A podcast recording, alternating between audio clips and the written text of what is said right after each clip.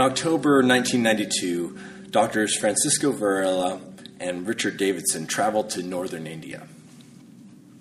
They hoped to monitor the brain activity of Tibetan monks through the use of EEG, electroencephalography, with an electrode cap worn on the head. Their hope was to get a better understanding of how meditation and compassion affect brain activity. When Varela and Davidson showed the monks how the cap works, the monks started laughing. The doctors first assumed that they were laughing uh, because the device looked funny. It kind of looks like uh, you know one of those hair dryers you see at a, at a woman's salon area. It's a very strange looking thing. But the monks were not laughing at the device. They were laughing because they thought the doctors were looking in the wrong place. For them, the effects of prayer and meditation are not in the head. The machine should have been attached to their chest. If they wanted to study the effects of meditation and compassion, they needed to look to the heart. Thousands of years ago, a new mother in an occupied country knew Varela and Davidson had yet to find something important out.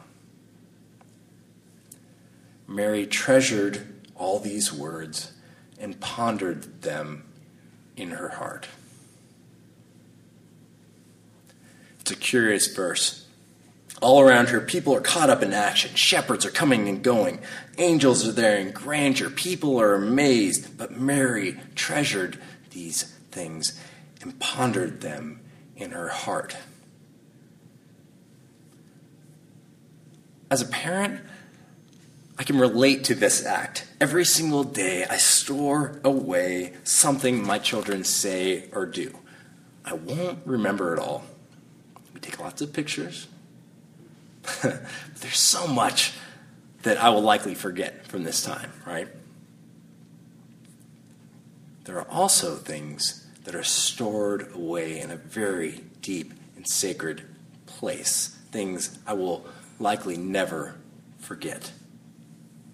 Like the look on Jimmy's face, Jimmy, my one year old, as he walks to me He's just starting to learn to walk. And there's nothing like watching his little face light up as he, as he you know, takes those awkward steps. his whole body's moving. Doesn't really have it figured out yet. But he's so proud and excited as he moves towards me. Maybe, maybe his face is just mirroring my own pride and excitement. But whatever it is, it's so beautiful. I treasure those moments. I ponder them. Not here, but here. She pondered them in her heart, while others around Mary were focused on speech, focused on what to say, what to do, what to make of these mysteries. Mary pondered them in her heart. There's a obscure songwriter that I like named Bonnie Prince Billy. His real name is Will Oldham, but he decided he needed to have another name. Uh, but he has a song that, uh, that Johnny Cash covered called I See a Darkness. And within that song, what he says is, I see a darkness, but there is more than just the darkness. And within that, there's a line that he says, We pull our smiles inside. Mary pulled those smiles inside in the mystic tradition, there's an emphasis on the apophatic. The apophatic is what some people call the via negativa, or what God is not. Another way to approach this school of theology is to begin with the idea that God is inherently ineffable. God is beyond the power of language, beyond the ability of words to encompass. God cannot be understood literally, nor expressed through our words.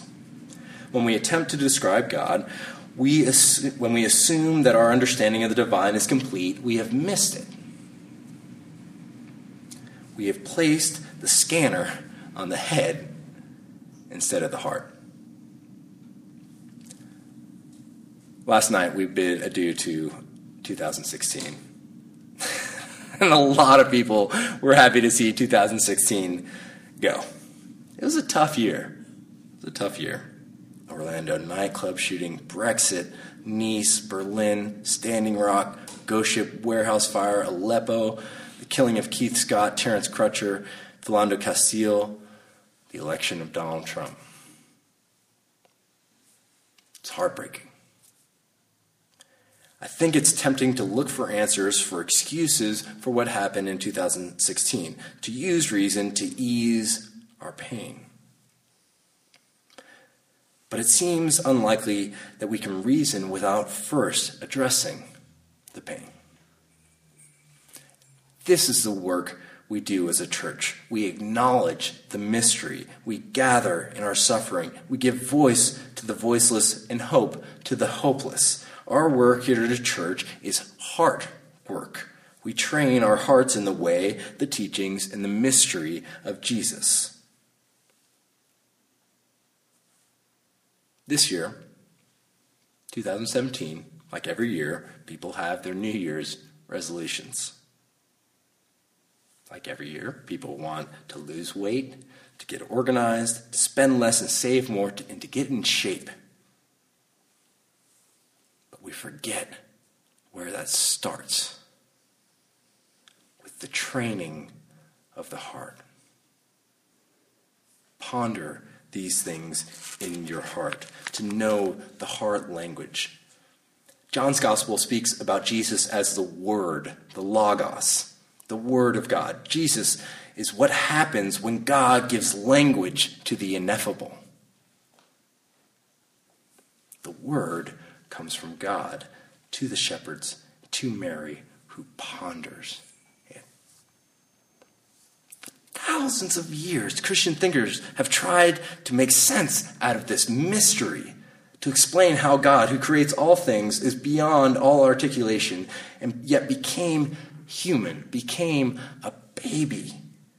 The mystery of the Word made flesh. Mary speaks the language of that word. Mary is fluent in the language of the heart. She gives this mystery a name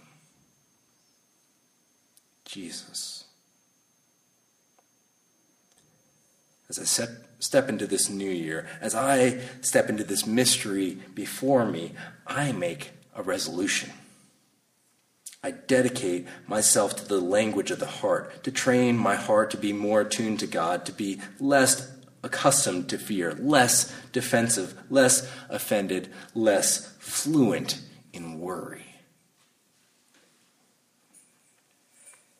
As God said to Moses, God puts God's name upon us so that God's countenance shine upon me, on you, on us, and give us peace. God's name, the heart language. The heart language Mary spoke is the language, language of justice, of compassion, of eternal connection. It's the words articulated by Tolstoy. In those words, I will strive to recognize a dependence I do not perceive. In this year, I will give myself to the mystery that Mary named Jesus.